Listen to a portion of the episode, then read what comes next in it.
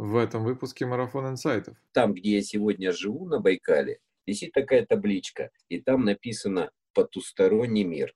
Я всегда говорю, что первыми ледовыми капитанами на Байкале были шаманы. Сегодня нам запрещено ездить по льду Байкала. Но знания, которые вот у нас остались э, о э, и законы те льда, которые мы знаем, конечно, они востребованы. Ледовые капитаны выбирали трассу между торосов, между щелей, ставили государственные верстовые столбы, каждый, каждую версту. И, значит, все государственные деятели ездили по этой ледовой дороге. Существует сегодня правило ледового движения. Ему такой Михаил Федорович Кузнец, фамилия его у нас есть, дом Кузнеца здесь в Иркутске, такой знаменитый. Он сказал, что я готов, значит, как патриот России за какие-то минимальные деньги сделать железную дорогу по льду Байкала. По льду. И такого прецедента не было нигде в мире. То есть и сегодня нет. Самая тяжелая вода плюс 4 градуса. А значит, э, если вот такой пласт воды плюс 4 увидел, то с большой вероятностью, что это самая древняя вода.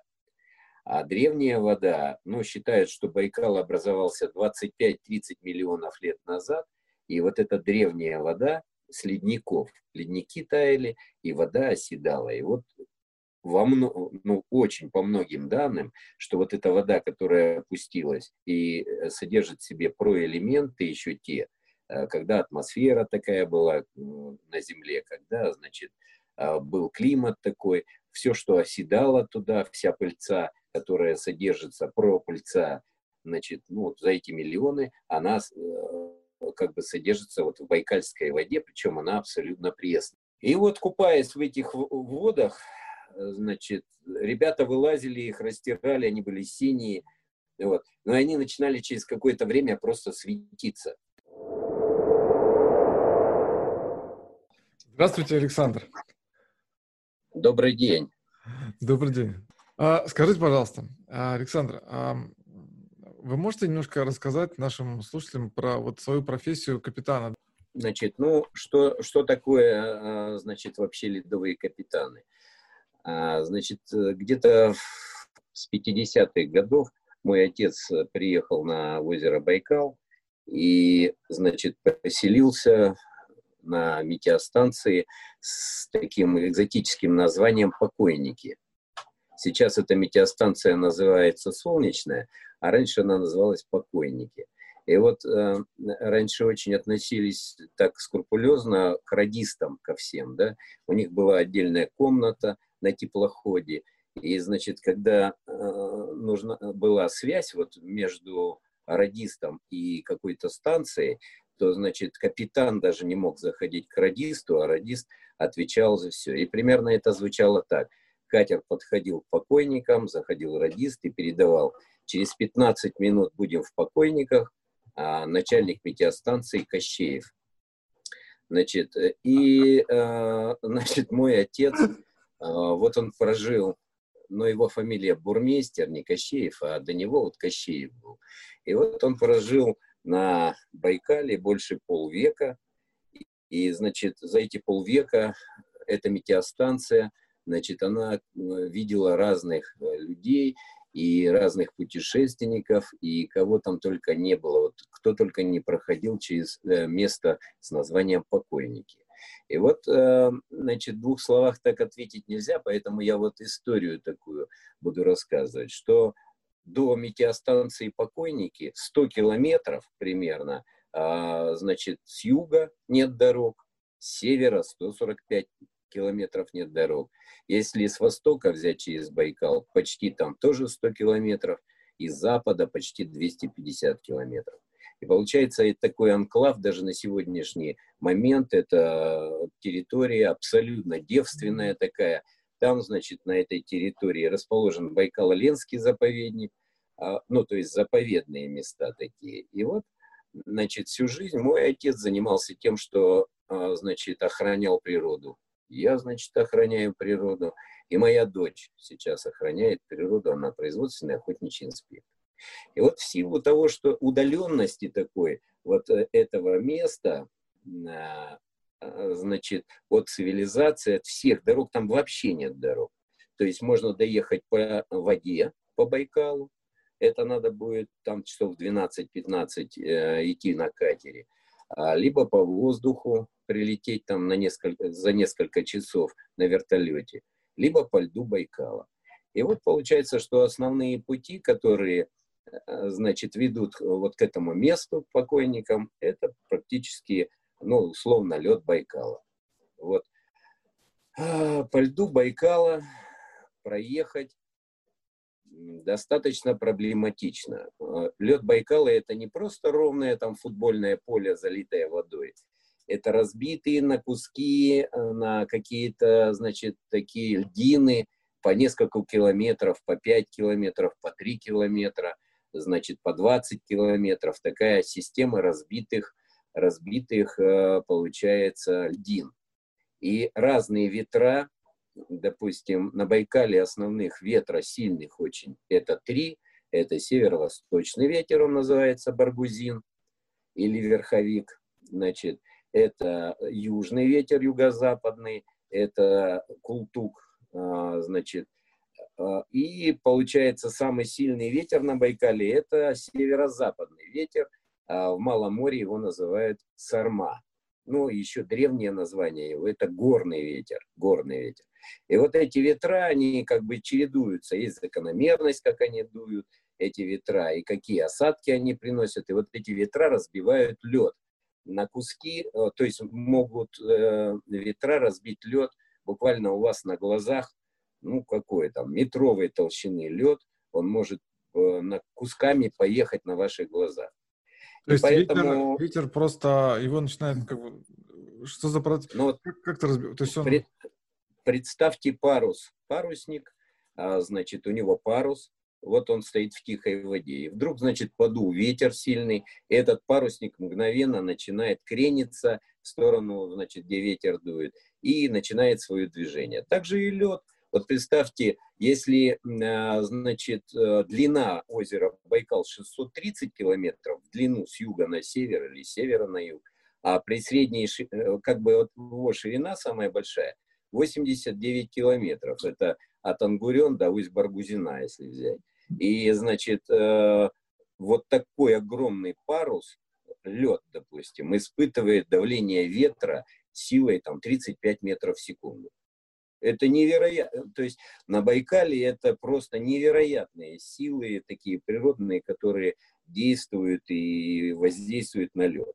И вот, значит, э, в силу вот таких природных воздействий, э, значит, лед буквально на глазах может разойтись. Есть система такая закономерности, когда мысы, вот, которые вдаются в озеро Байкал, они определенным образом лед разворачивают, задерживают. Обязательно после какого-то ветра какие-то вот эти мысы, они а, разорвут, возле них обязательно будет щели с водой возле этих мысов. И вот э, мой отец поехал в отпуск он, значит, у него я уже был, мне было там ну, лет 8, что ли, или 7, а, и две моих сестры. И вот я, я был, их ждал, как бы, мы называем это городом, в городе, а они поехали, значит, с покойников а, в апреле, значит, поехали по льду Байкала на, значит, э, таком гусеничном э, вездеходе.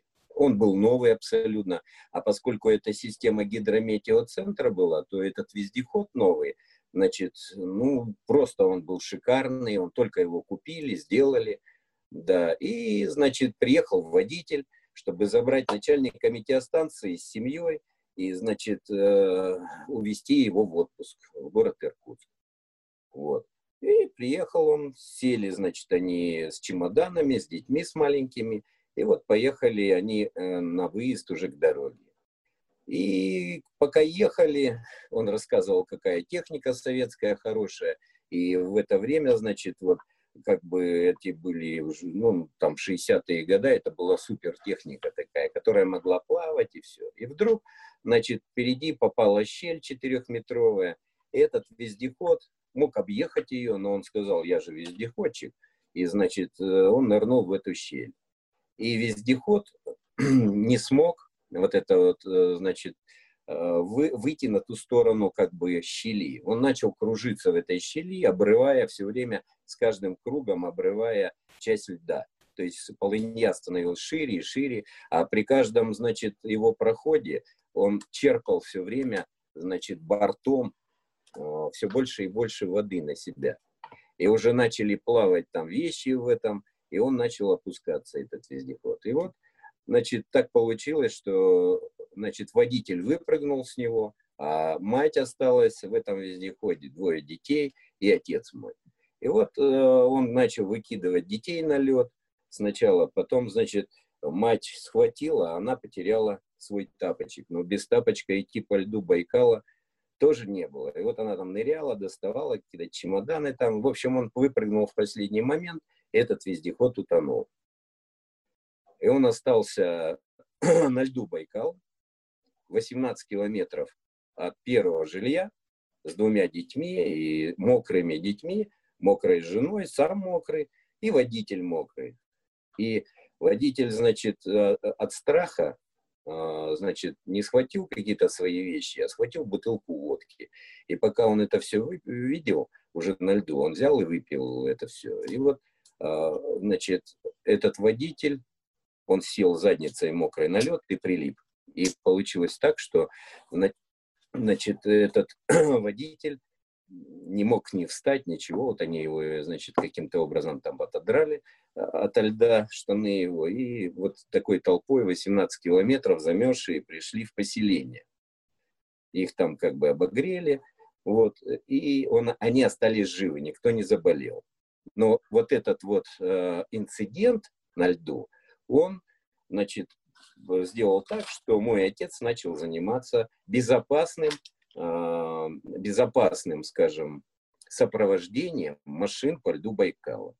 Он занимался тем, что, значит, э, делал дороги на льду Байкала, и э, к нему обращались разные экспедиции, которым он помогал э, как бы безопасно из точки А в точку Б, значит, проехать по льду Байкала.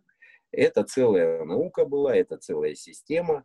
Вот. И когда начали уже строить БАМ, э, оказалось, что таких специалистов, допустим, которые знают лед и могут безопасно проехать по льду, э, их просто очень мало. Их по, на, по пальцам одной руки можно было пересчитать.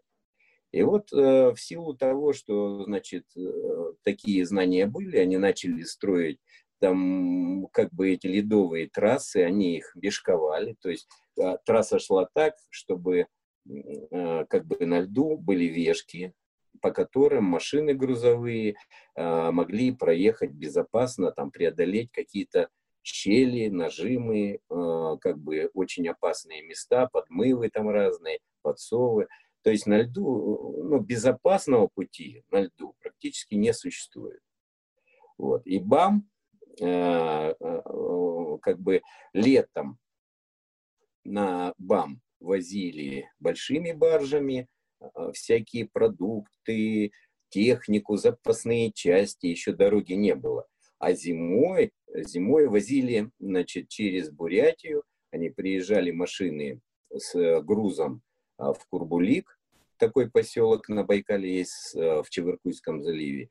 Из Курбулика целые караваны машин друг за другом шли до Байкальского села. Раньше так, оно называлось Горемыки село. И оттуда уже делали, ну там уже можно было по суше пройти. И вот э, эту трассу вот обслуживали ледовые капитаны. Ну, в том числе там э, был и отец мой. Так? Ну, в силу того, что мы родились как бы и вокруг него все это крутилось и вертелось, значит, вся ледовая, вся эта обстановка. Мы хотели и не хотели, мы в, в силу вот этих обстоятельств, мы практически и постигали с, тем, как мы росли, вот дети, рядом с ним мы постигали вот эти вот нюансы а, поездок по льду Байкала на машинах. Вот. А, чтобы провести машину, ну, как бы, во-первых, мы сами научились сначала ездить безопасно, а потом начали также ему помогать. И вот эта система потихонечку, потихонечку, она обрастала правилами ледового движения. То есть существует сегодня правило ледового движения. Ну, за нас, конечно, уже все порешали на сегодняшний момент. И такая профессия, как ледовый капитан, она сегодня не нужна. Не нужна она в силу того, что, значит, МЧС запретила сегодня поездки по льду, любому льду, вне ледовых переправ. То есть э, ледовая переправа сегодня это значит, официальная дорога, за которую отвечает, э, скажем, какая-то служба, ну, дорожная, допустим, служба, которая выиграла тендер на создание вот такой ледовой переправы. И сегодня э, как бы вот такая профессия, она умерла. Сегодня нам запрещено ездить по льду Байкала. Но знания, которые вот у нас остались э, о, э, и законы те льда, которые мы знаем, конечно, они востребованы.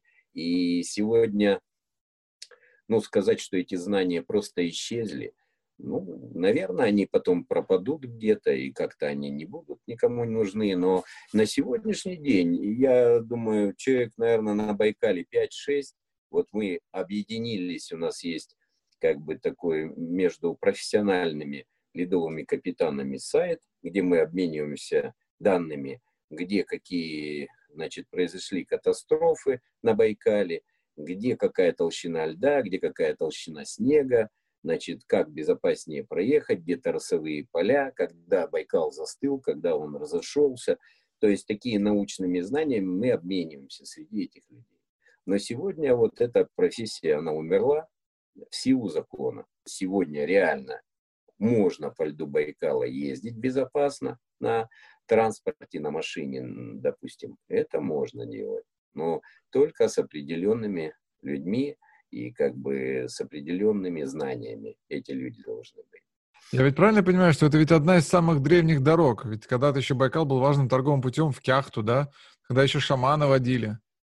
Мне кажется, сейчас вот эта вот история связана в том, чем вы сказали, вот эта проблема озвученная, да, вами. Мне кажется, она связана с тем, что это проблема людей в первую очередь, потому что люди действительно перестали когда это были времена шаманов, тогда они доверяли и шли, и уважали это, и понимали, относились к этому как-то трепетно, да, к, к этому всему. И к природе по-другому было отношение. А сейчас действительно это вот все-таки связано скорее даже не с тем, что государство там регулирует, а с тем, что люди просто теряют какое-то что-то уважение, дань, они перестают бояться, что ли, не знаю, что-то происходит, уже происходит то, что внутри Э, человека. Поэтому, конечно, ищут какие-то способы регулирования, потому что раньше, конечно, человек даже в голову не пришло бы поехать на лошади через там, ведь я знаю, насколько я читал, специально изучал это, что купцы были, которые, ну, купцы, которые торговали с Китаем, они специально нанимали и знали этих ледовых капитанов, они знали там того, кто может провести ведь. То есть это профессия, на самом деле, достаточно имеет гигантский опыт, гигантский временной промежуток, и связано с тем, что люди действительно, ну, Байкал для них был это, ну, ну, правда, это была, зимой это была полноценная дорога. Ну, хорошо, отвечу на вопрос. Значит, э, я всегда говорю, что первыми ледовыми капитанами на Байкале были шаманы значит, силу определенных знаний и наблюдений за природными вот такими процессами на Байкале, шаманы как бы видели, когда э, становился лед, по каким-то признакам они знали, очень, очень интересным признакам они знали, э, когда можно на лошади или пешком пересечь Байкал. Это было очень важно. Значит, у нас есть такое место, место мыс Рыты. Это сакральное место сегодня, это место поклонения бурят-шаманистов, очень сильное место. Вот, я написал книгу там об этом месте, называется «Гневный мыс Рыты», где собрал все научные данные на сегодняшний день значит, об этом месте. Но а, чем оно примечательно? Оно примечательно тем, что в одной экспедиции, из экспедиций, значит, э, значит, была найдена керамика интересная. Это чаши такие, которые располагались. Вот э, мыс Рытый сам вдается в Байкал километра на три, а значит на мысу на этом были такие каменные туры небольшие. Вот сейчас они небольшие остались. И в этих каменных турах, значит, вот была найдена керамика. Она была как бы в виде чаш больших, и, а, чаши эти были обожженные внутри. И эти чаши, они как бы располагались под определенной системой. То есть а, эти чаши были вытянуты в нити в такие, которые приходили к древней стене. Древняя стена расположена метров, наверное, 200 над Байкалом на горе. И, значит, можно было зажигать жир какой-то в этих чашах и располагать эти чаши в определенной последовательности по линиям.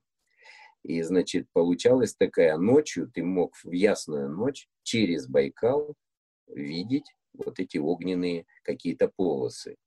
И была система знаков огненных. Это вот был такой очень интересный, значит, человек, он приехал со Средней Азии, и он говорит, у нас это всегда распространено было, то есть вот пустыня, песок, была, были построены кучи, значит, таких вот много-много вышек, метров по 10, по 12 из камней в пустыне. И они располагались километров 10 друг от друга. И вот если наступала армия какая-то шла, то на этих вышках зажигались огни, барабаны были и показывали, насколько продвигалась то или иное какое-то там армия или чума там или что-то. То есть можно, система огненного, назван он огненный телеграф. То есть система огненного телеграфа еще в те времена, в древнейшие, она везде использовалась. И вот Значит, э, на Байкале такое место найдено этими ребятами, я им показал. Сначала я нашел, мне было лет 15, наверное, я нашел это место, а потом я показал э, вот этим, значит, этнографам. Они сделали экспедицию, нашли там, значит, керамику, которой около двух тысяч лет. То есть можно говорить, что две тысячи лет назад, значит, уже люди могли через Байкал огнями каким-то образом э, подавать сигналы. Ну, допустим, лодки какие-то плыли от одного берега к другому. Или они, скажем, шли по льду Байкала. А, тоже там, получается, большое расстояние, и надо было ночью, допустим, идти. Вот можно было видеть эти огни.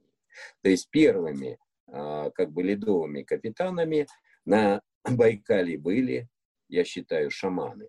Те, кто обладал какими-то астрономическими знаниями. Значит, позже там была, значит, э, у нас из Лиственничного поселок Листвянка и поселок Голоусное. Они были центрами такими торговли, торговых путей, значит, и э, можно было, значит, в монастырь посольский, посольский монастырь, через Байкал, вот из посольского монастыря через Байкал в поселок Голоусное была такая ледовая трасса, и, значит, ледовые капитаны э, выбирали трассу между торосов, между щелей, ставили государственные верстовые столбы, каждый, каждую версту. И, значит, все государственные деятели ездили по этой ледовой дороге.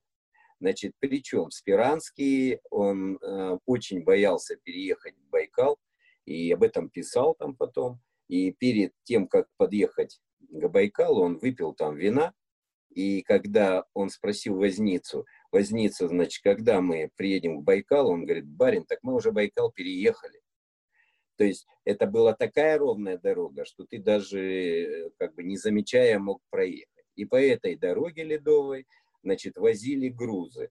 А, значит, дорога открывалась где-то, получается, в начале февраля по нынешнему уже, э, по нынешней дате, да, а закрывалась она где-то в первых числах апреля, то есть когда начинали проваливаться первые лошади. А с восточной стороны, вот сейчас там Бурятия, с бурятской стороны мы говорим, с республики Бурятии, э, э, там лед пропадает раньше, вот, в силу того, что там очень много снега. Снег растаивает, и вот эта снежная вода проходит сквозь лед, и там лед всегда пропадает раньше, мы так называем. А наша западная сторона, здесь сохраняется лед покрепче, и как бы здесь можно было как бы ездить и подольше. Вот. То есть это была государственная дорога ледовая, через которую возили грузы. Значит, в 1904 году было два ледокола. Ледокол Ангара и ледокол Байкал, на, которые значит, возили через Байкал, как паромы они действовали, возили вагоны. И, э, значит, до порта Байкал, вот здесь у нас, была построена железная дорога, а, значит, со стороны, с восточной Байкала дорога железная подходила, значит, к Бабушкину или к Выдрино. Вот. И к Танхой, вот сюда они тоже сделали, а, у них несколько точек было. И в разные штормовые периоды, допустим, если сильный шторм, а, значит, теплоход мог к одной пристани прийти, высадить э, людей и вагоны сгрузить. Если там другого направления шторм, там к другому месту. И, в общем, такое сообщение было налажено. Вокруг Байкала такой дороги не было. И в 1904 году значит, э, получилось так, что ледокол Байкал застрял во льдах.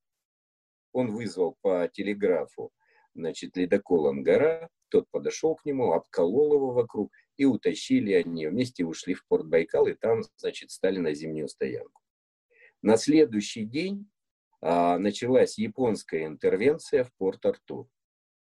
Значит, я писал документальные сценарии по неизвестным фактам гражданской войны. И в архивах нашел вот эти документы. Очень интересные. Значит, а, на следующий день, как только ледокол а, стали ледоколы на, на прикол зимние, значит, на зимнюю стоянку, а на следующий день японцы начали в Порт-Артур вот эту интервенцию. И получилось так, что Байкал, он перерезал европейскую часть и все части азиатской, значит, запасов, вот вообще азиатской части Дальнего Востока.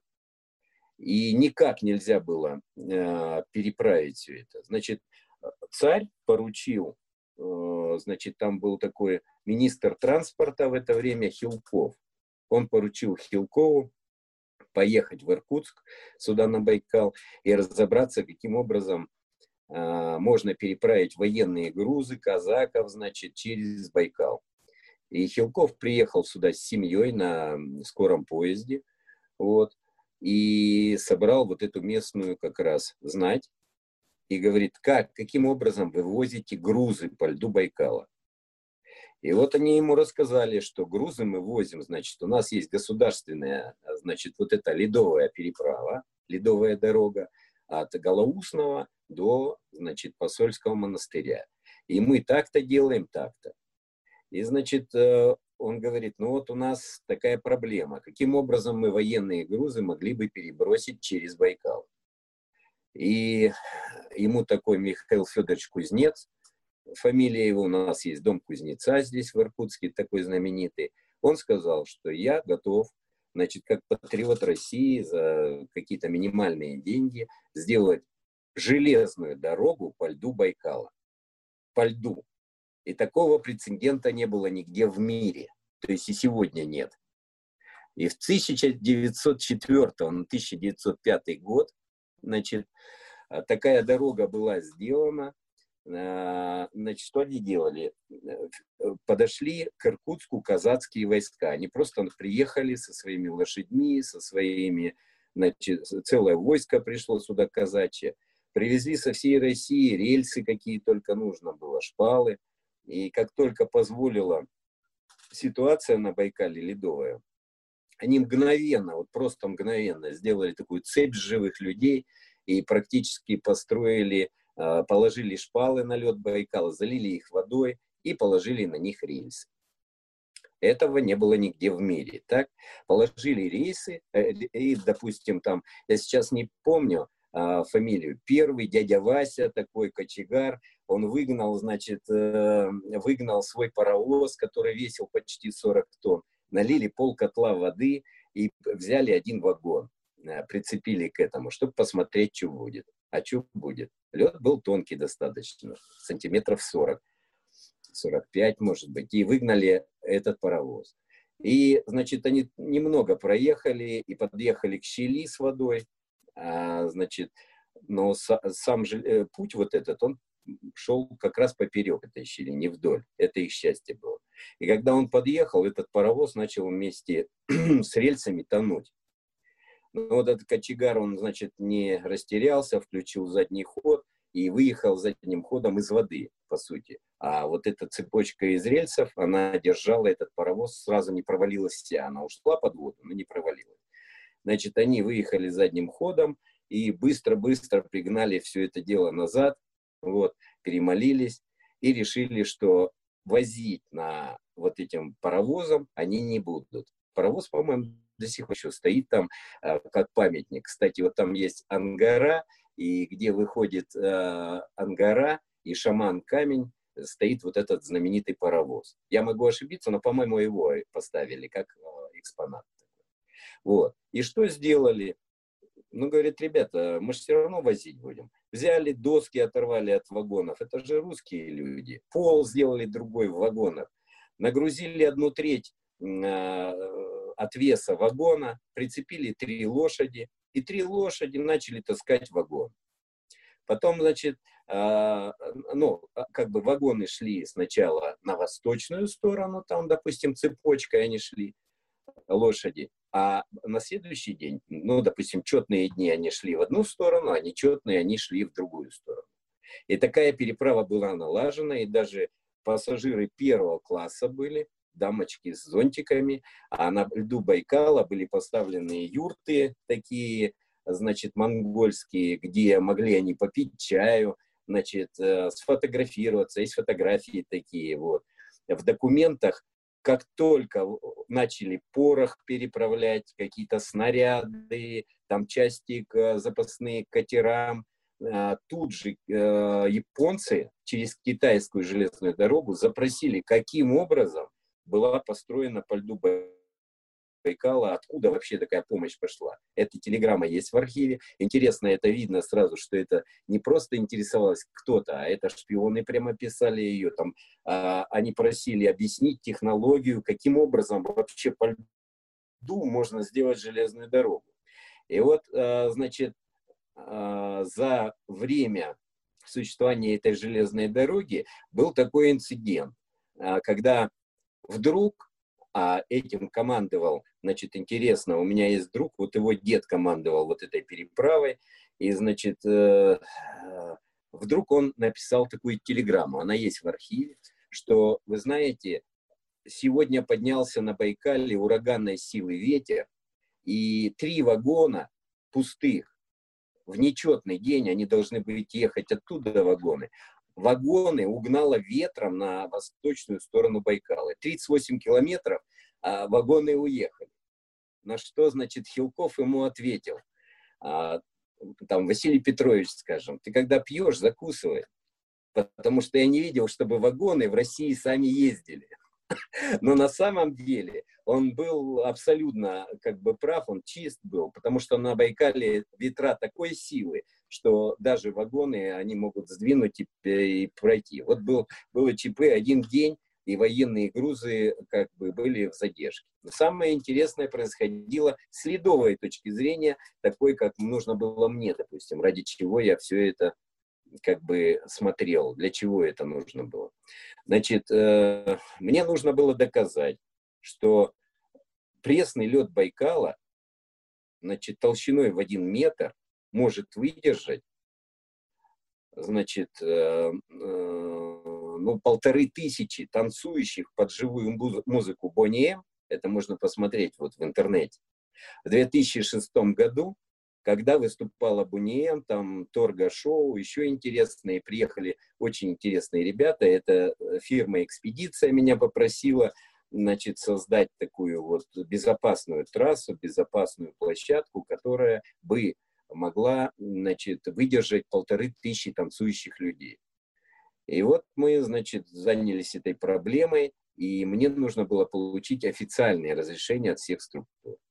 И я должен был доказать, что вот этот лед как бы выдержит этих людей. И единственным доказательством у меня было это создание железного дорожного пути по льду Байкала.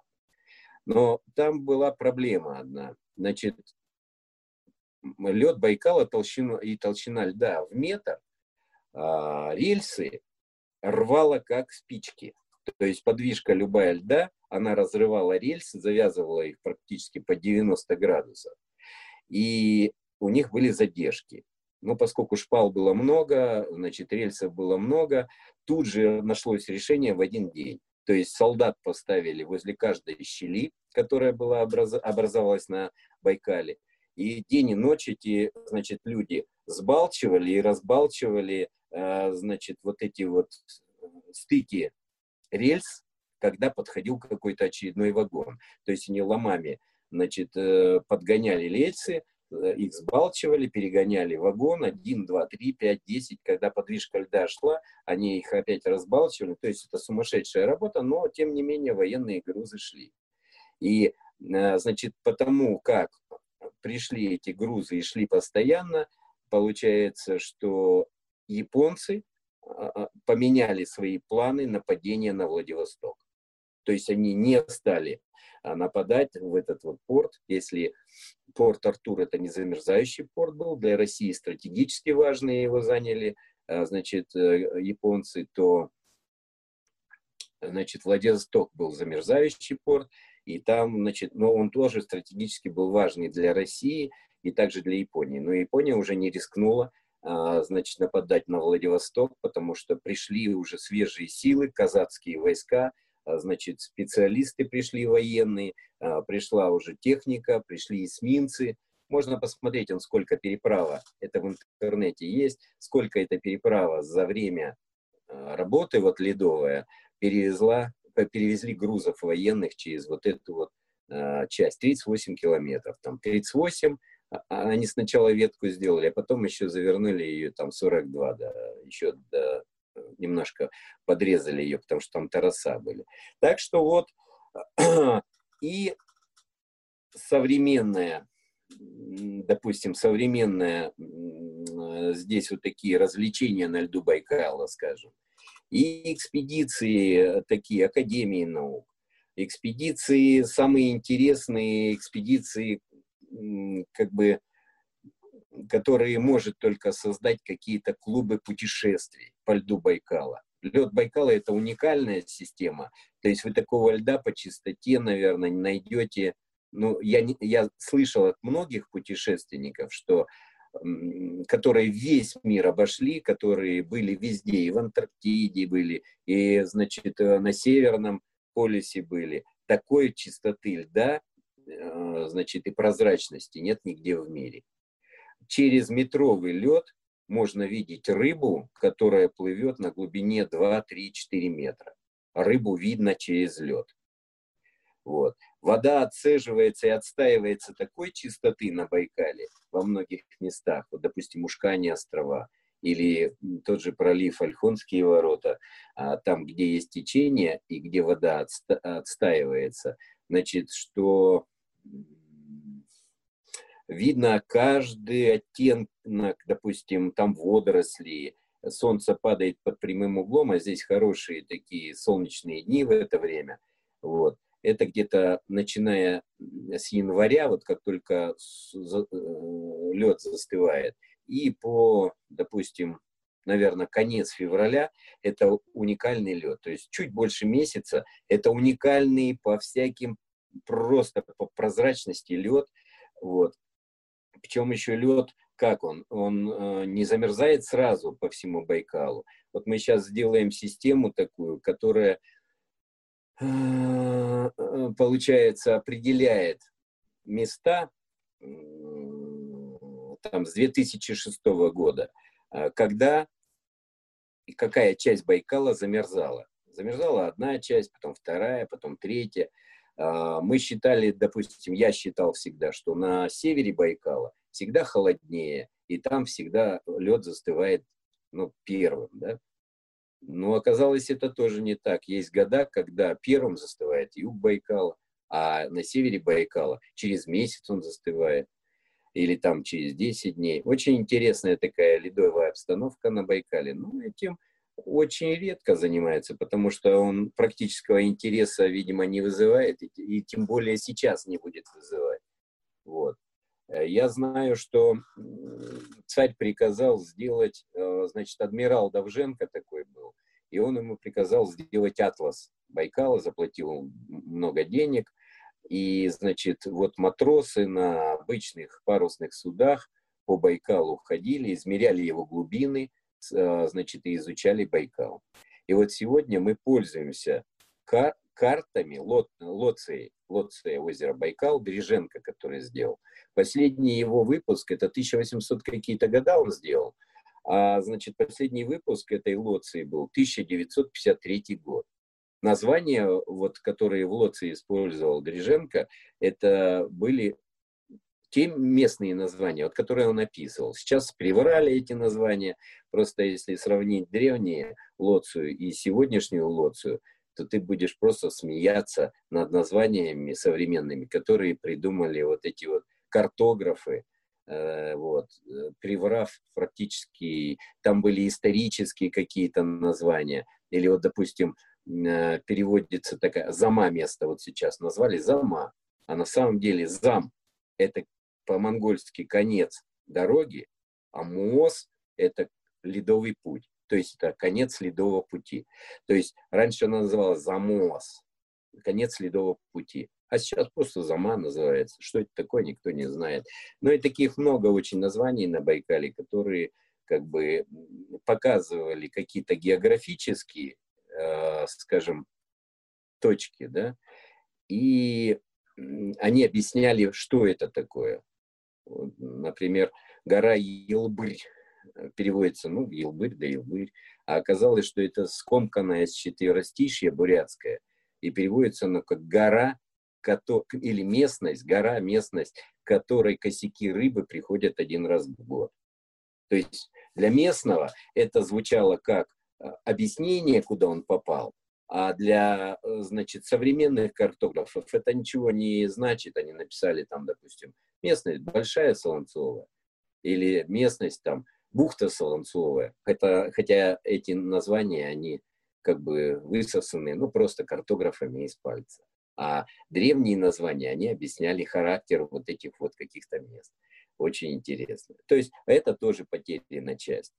Я так понимаю, что вы превратились не просто в ледового капитала, вы превратились еще и в исследователя, в историка, да, э, фактически этого места, потому что, ну, если честно, я вот даже читая там, изучая историю, да, мы тоже перед тем, как с вами поговорить, тоже старался найти какие-то материалы. Не все есть, не все, ну, мало кто об этом пишет, честно говоря. Все слышали про Байкал всегда, там, кого не спроси, там, многие знают, но никто не знает, на самом деле, о чем это, о чем это место. Ну, значит, здесь такая ситуация. Э, я, я отвлекусь и скажу так. Значит, мне было 15 лет, я поехал на лодке, еще был, значит, э, лед, льдины плавали, и я подъехал там к одному месту и решил нарвать дикого лука. Там дикий лук у нас растет, и, ну, мы все, все натуральное было тогда. Даже еще машин-то не было никогда, поэтому, то есть мы все собирали там с земли где-то, от природы какие-то траву собирали, там мать делала чай. В общем, ну, жили вот натуральным таким хозяйством и собирательством. И я приехал собрать лука немного. Я знал, где она растет на скалах. И, значит, подъехал, оставил лодку. Была абсолютная тишина, плавали льдины, все. И я оставил, значит, лодку возле берега, прямо возле камня, и полез за этим луком. Ну, я, может, минут 10 лазил, набрал этого лука, штук 10, там, значит, такой горный лук, он похож на вот наш луковицы такие, на наши. Сейчас он в красной книге занесен, но раньше мы питались. И вот, значит, э, обглянулся я когда и увидел, что моя лодка, она отошла от берега, и веревка вот буквально 2 метра от меня. А вода, ну, представь, льдины плавает еще, то есть это 0 градусов, по сути. Ну, я, что было, значит, сначала снялся, думаю, я допрыгну. Прыгнул, значит, пытаясь доплыть до конца веревки, а его как будто от меня это тихонько оттаскивает. Я плыву, а веревку оттаскивает. И вот я плыл, плыл, плыл, плыл, плыл, плыл, разделся в воде весь и все-таки плыл. И вдруг, значит, я понял, что уже сил никаких нет, я замерз. Я повернулся спиной, значит, вниз, э, к дну, там, значит, ну, метров восемь, наверное, глубины было. Вот. И видел э, посмотрел наверх, да, и я увидел такие удивительные лучи, они были, тихо было, и такие удивительные лучи разных цветов были. И вдруг услышал голоса такие, которые начали обсуждать меня. И они обсуждали такие темы, которые мог знать только я. Вот. Они просто обсуждали, говорили про меня. И эти голоса были такие звонкие, тонкие. И вдруг такой, через какое-то время, грубый голос сказал, хочешь жить, иди. И я в этот момент коснулся ногами дна. И вот этот вот э, позыв, что хочешь жить, иди. Я, я пошел по дну, пришел по дну, поднялся на руках к стене, вот, вздохнул воздух и понял, что я буду жить. И вот когда я вылез, весь замерзший, все, значит, э, абсолютно. Сколько я там был под водой? Ну, какое-то время, чтобы мозг там не отключился. Ну, я был под водой. Я вылез на камень, кругом, значит, сияло солнце, плавали на льдинах нерпы, здесь этот лук рос, и, значит, было хорошо и тепло, и я сел на камень и посмотрел и сказал себе, почему-то в тот момент, э, не такого испуга не было, как здесь красиво. И, значит, э, через какое-то время я вылез на гору босиком, увидел свою лодку, которая пришла там, сел на нее, поехал, значит, я был, ну, спас сам себя, да, допустим, но получил такой жизненный опыт. И вот то, что как здесь красиво, оно присутствует э, во всем, что я пытаюсь, значит, рассказать о Байкале. Значит, я сделал 12 фильмов о Байкале, из них сделал три национальных фильма. Причем, как бы, один фильм – это сакральные места озера Байкал, то есть я как бы попытался рассказать о том, что на Байкале существовало и до сих пор существует в некоторых местах на Байкале – значит, существует э, культура, шаманская культура, которую мы не знаем. Это, допустим, вот э, поселок Ангурены. Он был отрезан от всей цивилизации в силу того, что там была очень плохая дорога. Она шла в скалах, и вот цивилизация такая, и отношение людей к религии осталось э, удивительно, но две тысячи лет вот оно существовало, и оно сегодня осталось там такое, а, во многих семьях, как было 2000 лет назад. Никто сегодня это не исследует, но сегодня эти традиции там есть. Значит, даже э, тех, кто умер и кому больше 60 лет, значит, там их просто сжигают, а прах развеивают по как бы вот шаманскому обряду, шаманским традициям. И, значит, есть мой друг, значит, вот у меня есть друг, Валентин Хагдаев – это шаман альхонский, и у него в родове шаманы. И самое удивительное, что э, раньше шамана, э, значит, сжигали на костре, а его прах, значит, делили на несколько частей. Один прах отдавали Байкалу, один, одну часть праха отдавали ветру, сильному, сильнейшему. Причем, если умирал шаман – на Байкале всегда были сильнейшие ветра после его смерти. Невероятной силы. Падали деревья, там, значит, лед разбивало. Всегда вот такие катаклизмы. Очень много. То есть про это я могу очень много рассказывать. И, значит, э, самое удивительное, что одну часть праха, значит, подходили, были родовые шаманские деревья, такие очень мощные. Э, их э, выбирали, ну, еще вот представляешь, там 200-300 лет назад. Вот есть шесть шаманских поколений, захоронены в деревьях. Как это делалось? А с трех сторон обдирали кору, тихонько ее не отрывая отгибали, выдалбливали, значит, э, какую-то часть дерева, сжигали прах, брали такой мешочек э, из шкуры, да, как бы из шкуры, и прах туда клали, и этот мешочек клали в эту дырочку в дереве, которую они сделали, и заливали всю смолой этого же дерева. Э, э, об этом никогда никто не должен был говорить, где находятся вот захоронения. Это места вот такой силы шаманской. Они есть, они известны. Никакой шаман об этом не скажет, потому что он потеряет силу. Но, однако, это места вот поклонений таких. И вот когда обряд шаманский происходит, они берут дерево, э, шаман берет дерево, садит небольшое дерево, допустим, березку, и на нее э, привязывает, значит, такие как бы ленточки, ну, условно, ленточки. На этих ленточках, ну, вот, допустим, раньше население было неграмотное, и, а шаман умел писать условно. И на, ней, на этих ленточках он писал какую-то молитву, и от этого человека завязывал на это дерево, именно на его родовое дерево. И ветер шевелил вот эти, значит, ленточки, и якобы читалась постоянно молитва. И чем сильнее ветер, чем, тем сильнее читалась молитва, и вот этому роду, этому человеку, значит, э, как бы была благодать.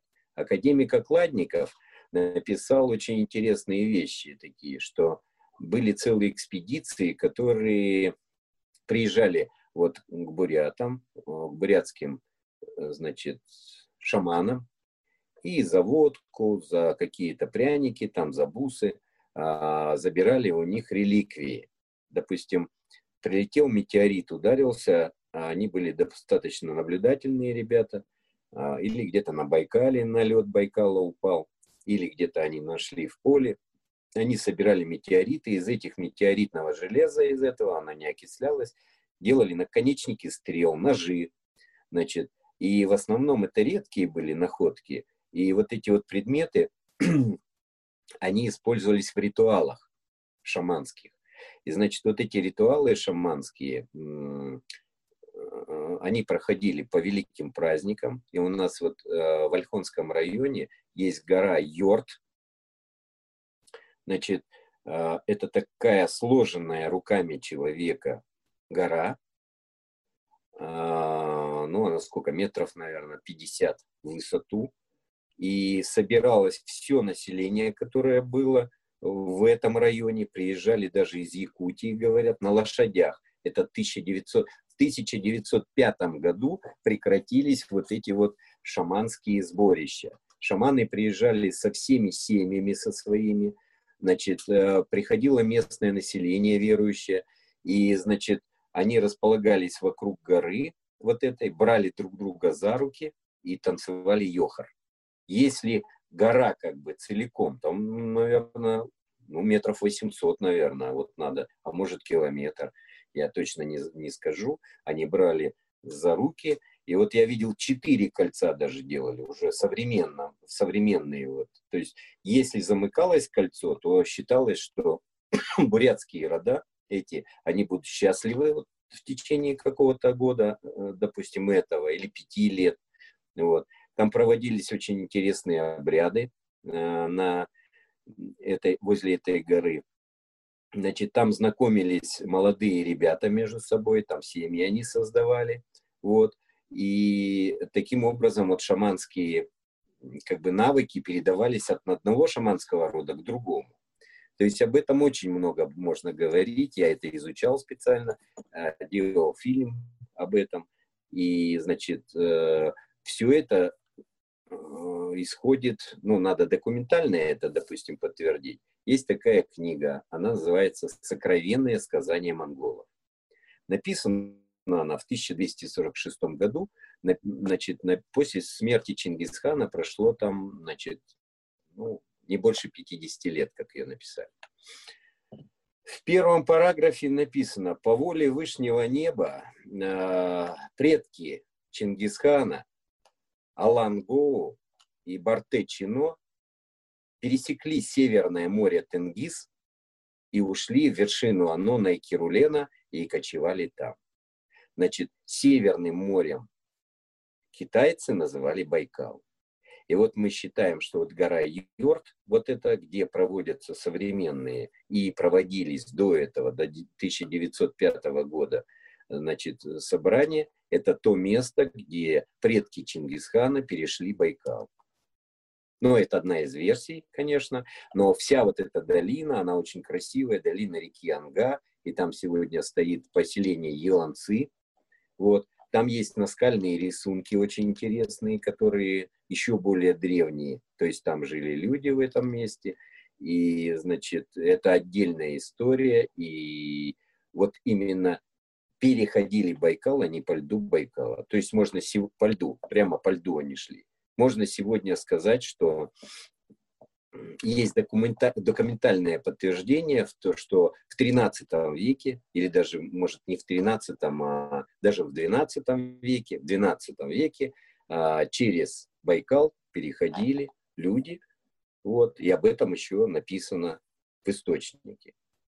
Самое удивительное, как они это делали. Вот как вы можете лошадь или корову или барана вывести на лед, на лед вообще, неважно, речки там, вот на гладкий лед, вот попробуй, выведи скот. У него будут копыта разъезжаться. Да, но не боятся сам этот... Буряты... Сам Скотух, он не, не, выходит на лед. То есть я, я меня видел, участвовал в таких экспериментах. Они понимают, да, что для ну них вот... это что-то не такое, не, непонятное. Поэтому мне вообще даже интересна была история, как даже с лошадьми просто заходили. Ведь были да, приучены вот как лошади. Перейти? Представляешь, вот как по льду можно перейти, допустим, ну, 60 километров или 40 километров. Значит, э, очень интересно они делали. Они брали много сена и кормили две недели баранов. Очень много баранов было у них, просто стада там баранов. Кормили, кормили, а потом, значит, вдруг переставали кормить, и три дня эти бараны ничего не ели.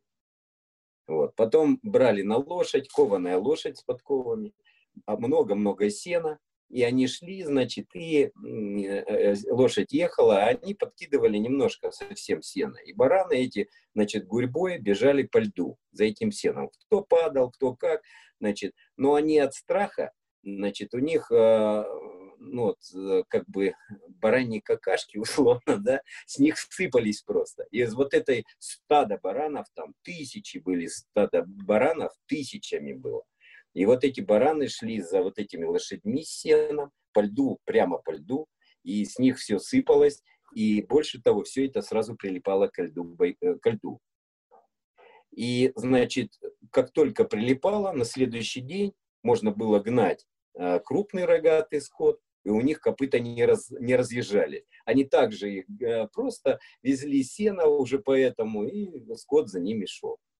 Это удивительное изобретение было, значит, этих вот скотоводов. Там очень много. Это невероятные такие э, ну, тысячами лет выработанные какие-то технологии, которые сегодня, то есть э, сегодня как бы ими можно пользоваться, да, но их уже никто практически не знает. Вот мы говорим, надо охранять там и территорию, потому что корова там съест какую-то уникальную траву, или баран съест уникальную траву так она тысячами лет сохранялась это. Вот они держали тысячные стада, и это уникальная трава была, или кусты были уникальные.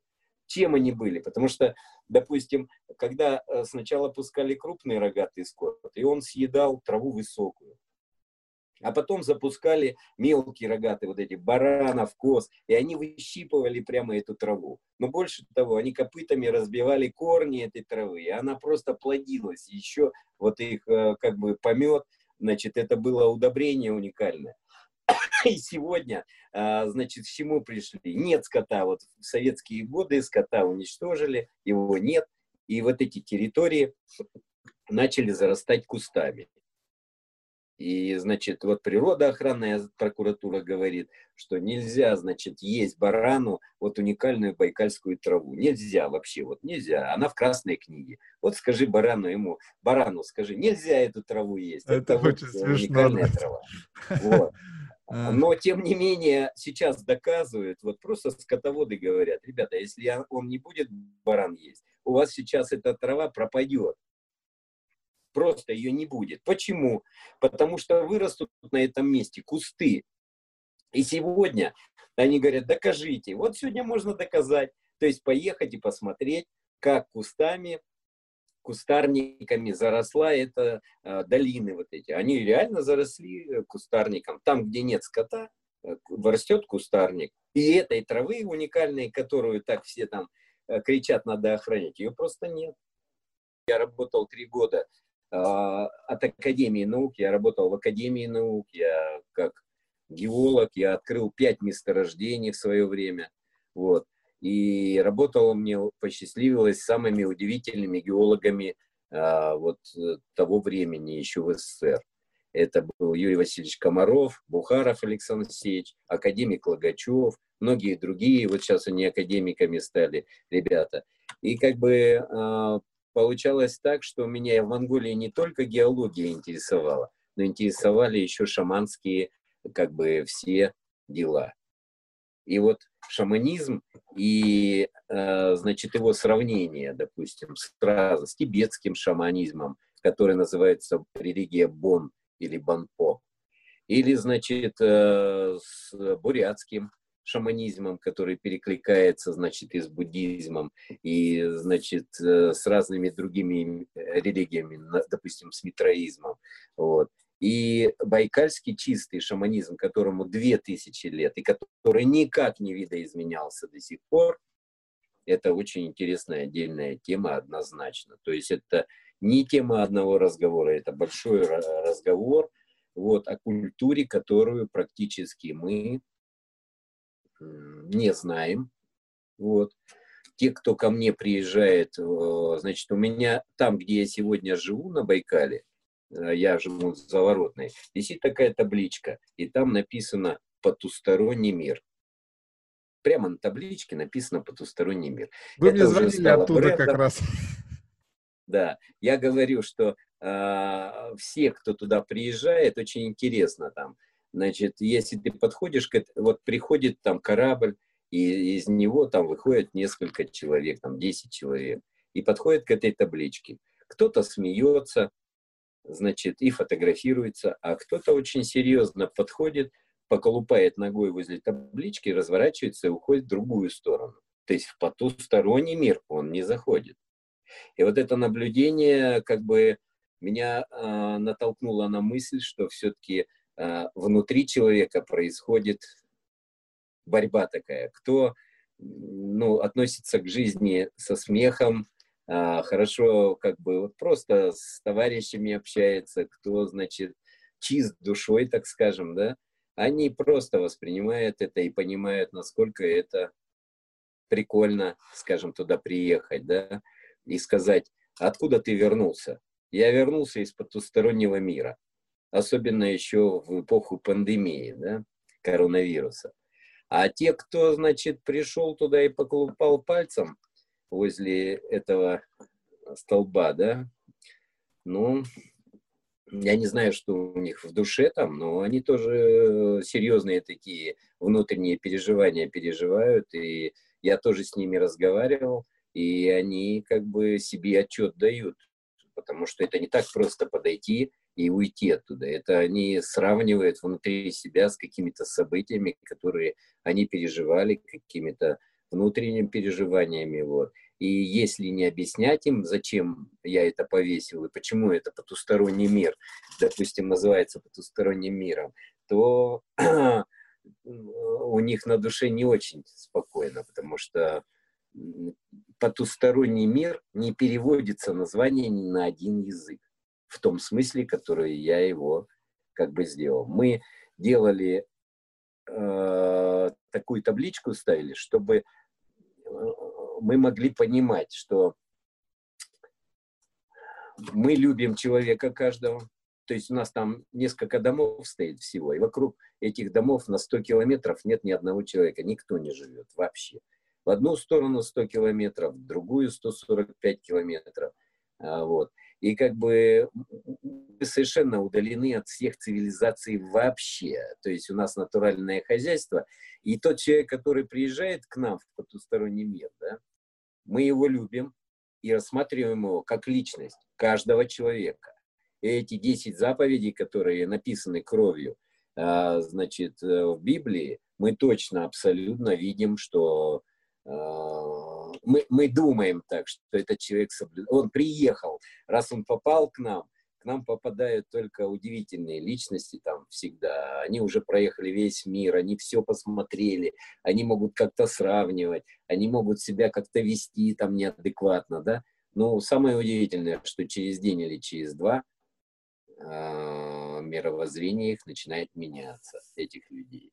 И внутренние вот мотивы, те вот, которые как раз для чего эти заповеди были сделаны, они побеждают однозначно внутреннюю часть человека. И вот очень многие, которые побывают там неделю хотя бы где-то в таких местах, проедут, посмотрят, э, у них когда они появляются на своей работе, где они руководят обычно большими очень коллективами, у них меняется практически мировоззрение.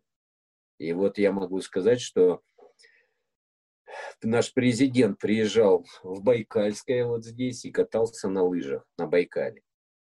Это еще во времена, когда хотели построить трубопровод, э, вернее, это нефтепровод вдоль берега Байкала, северная его часть.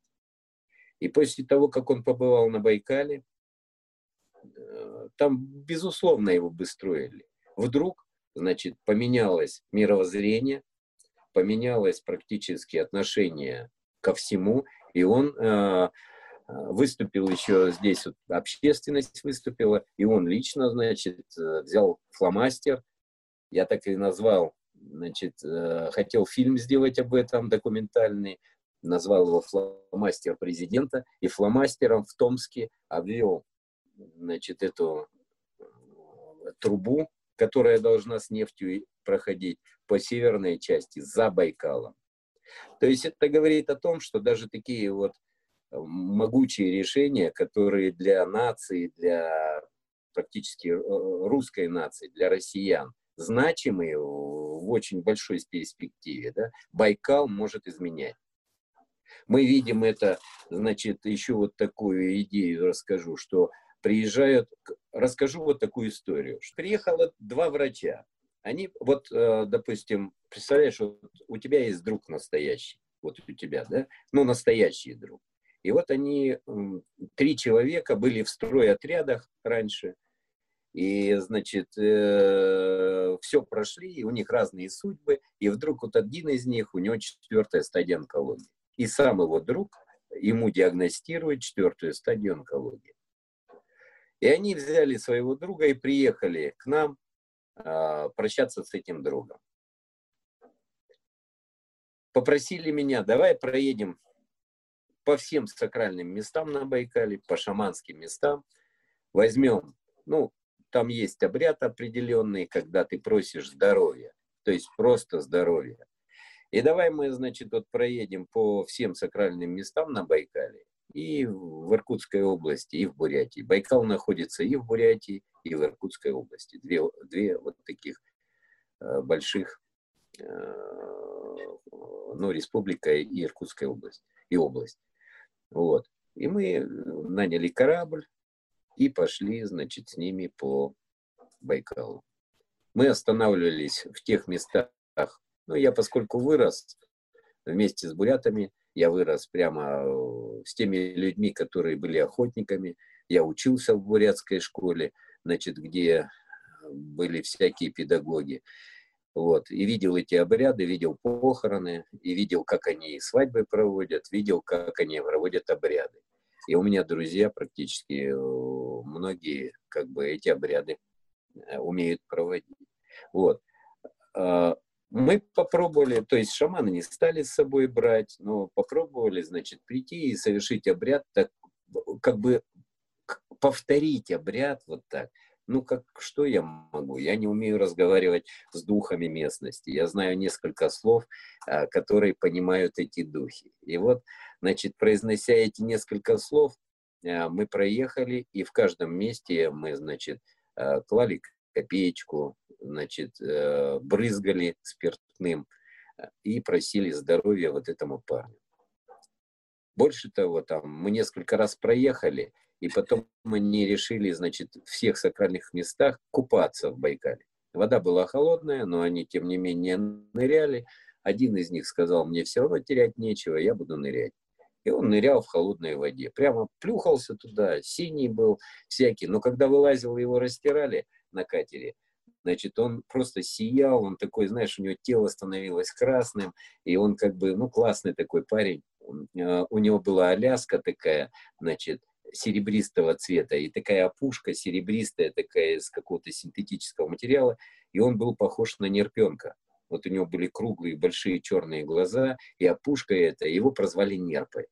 И вот этот, значит, нерпа, вот, который уже должен умереть через несколько месяцев, значит, уехал с этими ребятами. Через год э, мне звонок по телефону, и, значит, э, мой друг говорит, вот мы к тебе хотим приехать, и, значит, э, мы приедем каким-то составом, один из составов, из участников этой экспедиции, а мы называем каждую вот нашу поездку, это экспедиция, вот, и в экспедицию, значит, приедут те же люди, и кого-то ты знаешь. И вот они приезжают, привозят этого же нерпу. Привозят нерпу, и нерпа, значит, опять э, значит, болезнь его и не прогрессирует, и не хуже становится она там, и не лучше, она просто остановилась на каком-то таком этапе. Они еще приводят, приводят с собой людей, несколько, которые чем-то болеют, но чем я как бы их не спрашивал, но это некорректно как бы спрашивать было. И вот эти люди, значит, мы опять едем по сакральным местам, опять останавливаемся. Останавливаемся мы, значит, на самом глубоком месте на Байкале, это 1637 метров. Значит, опускаем трап прямо в воду, теплоход останавливается, эти, значит, ребята ныряют, Вода, значит, там может быть плюс 4 даже градуса. Это самая тяжелая вода. Она опускается всегда вниз. То есть самая тяжелая вода плюс 4 градуса. А, значит, э, если вот такой пласт воды плюс 4 увидел, то с большой вероятностью, что это самая древняя вода. А древняя вода, ну, считают, что Байкал образовался 25-30 миллионов лет назад, и вот эта древняя вода с ледников. Ледники таяли, и вода оседала. И вот во мно, ну, очень по многим данным, что вот эта вода, которая опустилась и э, содержит в себе проэлементы еще те, Э, когда атмосфера такая была на Земле, когда, значит, а, был климат такой, все, что оседало туда, вся пыльца, которая содержится, пропыльца, значит, ну, за эти миллионы, она э, как бы содержится вот в байкальской воде, причем она абсолютно пресная вода. Вот. И там очень, э, даже на глубине, там вот все, что связано с водой Байкала, это все парадоксы, то есть абсолютные парадоксы. И, значит, э, она содержит самое большое количество кислорода, вот эта древняя вода. И вот, купаясь в этих водах, э, значит, ребята вылазили, их растирали, они были синие, вот. но они начинали через какое-то время просто светиться. То есть они как бы не святые были, они выпивали рюмашку там какую-то, что-то, ну, немного. Но, тем не менее, они начинали просто светиться, и от них, если ты смотрел на них, от них просто вот было, знаешь, такое желтое облако вокруг них. И вот мы опять проехали по сакральным местам еще один год, и, значит, они опять уехали, и они такую фразу сказали, что человек, который побывал на Байкале, а, вот этот период не засчитывается в счет прожитых дней.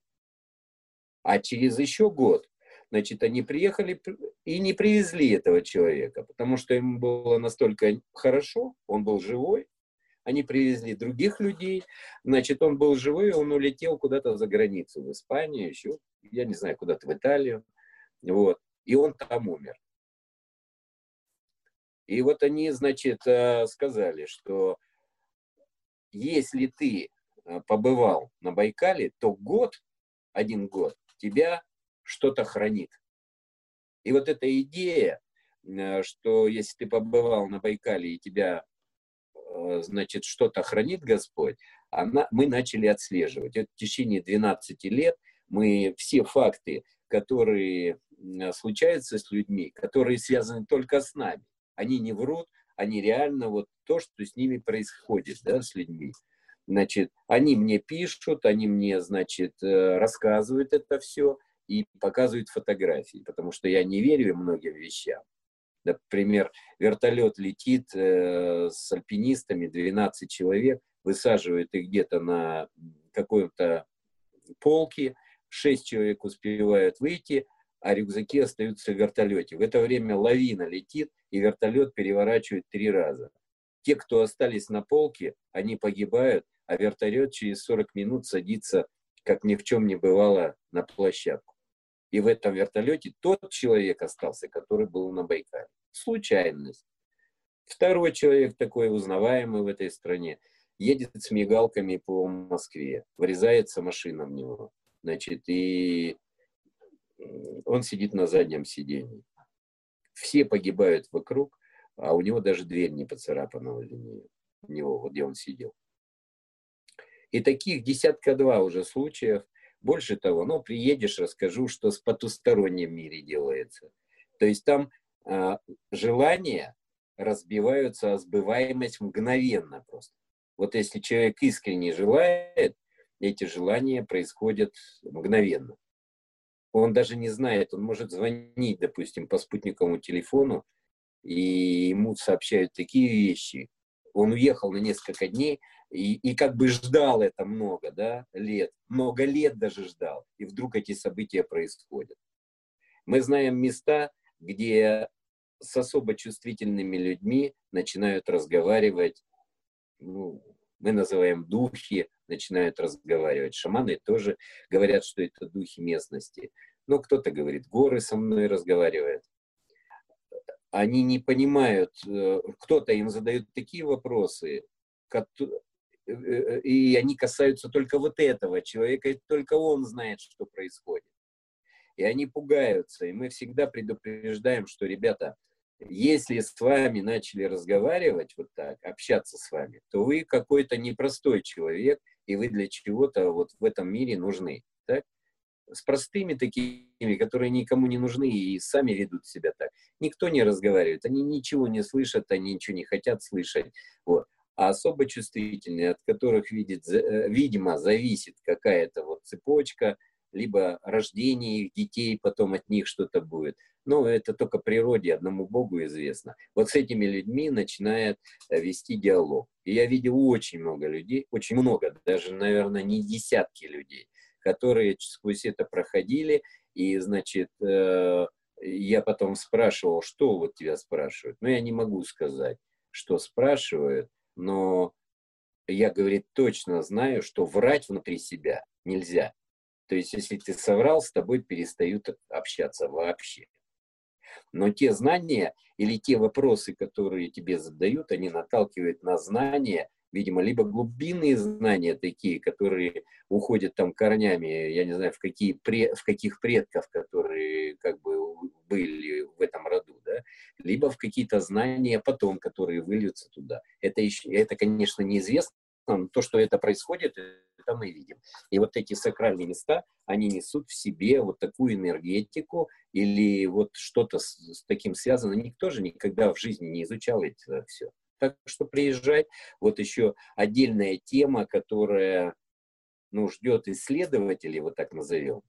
Но у нас есть исследователи, которые, скажем так поверхностно относится, вот он услышал, и ему быстро, вот мой рассказ, допустим, услышал, и быстро-быстро надо ему записать, и вот прямо сказать, что это мое там, и я прямо вот услышал от кого-то там, он не называет мою фамилию, от кого-то он услышал, вот, и я вот записал это, и прямо вот это есть истина. Это, конечно, не истина, мы просто наблюдаем со стороны, мы наблюдатели сторонние всего этого дела, вот, и мы видим, что очень-очень интересные люди, они попадают, понимаешь, говорят, что какая-то созданная э, ситуация, и вот этот человек попал в эту ситуацию, и поэтому он такой вот, да. Нет, мы видим, что совершенно, а может и не случайные люди попадают вот э, в эти места, и, значит, с ними вот что-то происходит. Ну, называют Байкал, энергетика там, Э, и так далее. Ну, наверняка Байкал энергетикой обладает сумасшедший, и вот может и это что-то сказывается, или в совокупности все. Рассказали такие истории, что я вижу, что вы же не зря там столько времени, ну, вы там живете, вы сказали такие вещи, как вот, вот эта вот красота. Тоже считаю, что тот мир, в котором мы живем, он прекрасен. И вот очень хочется все-таки не познавать его, видеть и чувствовать все-таки не через какие-то искусственные, да, выданные человеку, другим человеком какие-то вещи, а все-таки посмотреть вглубь и вспомнить то, что память предков, то, что мы давно-давно забыли. Спасибо еще раз за это путешествие в эту профессию, да, в вашу жизнь. Спасибо большое. Хорошо, но счастливо.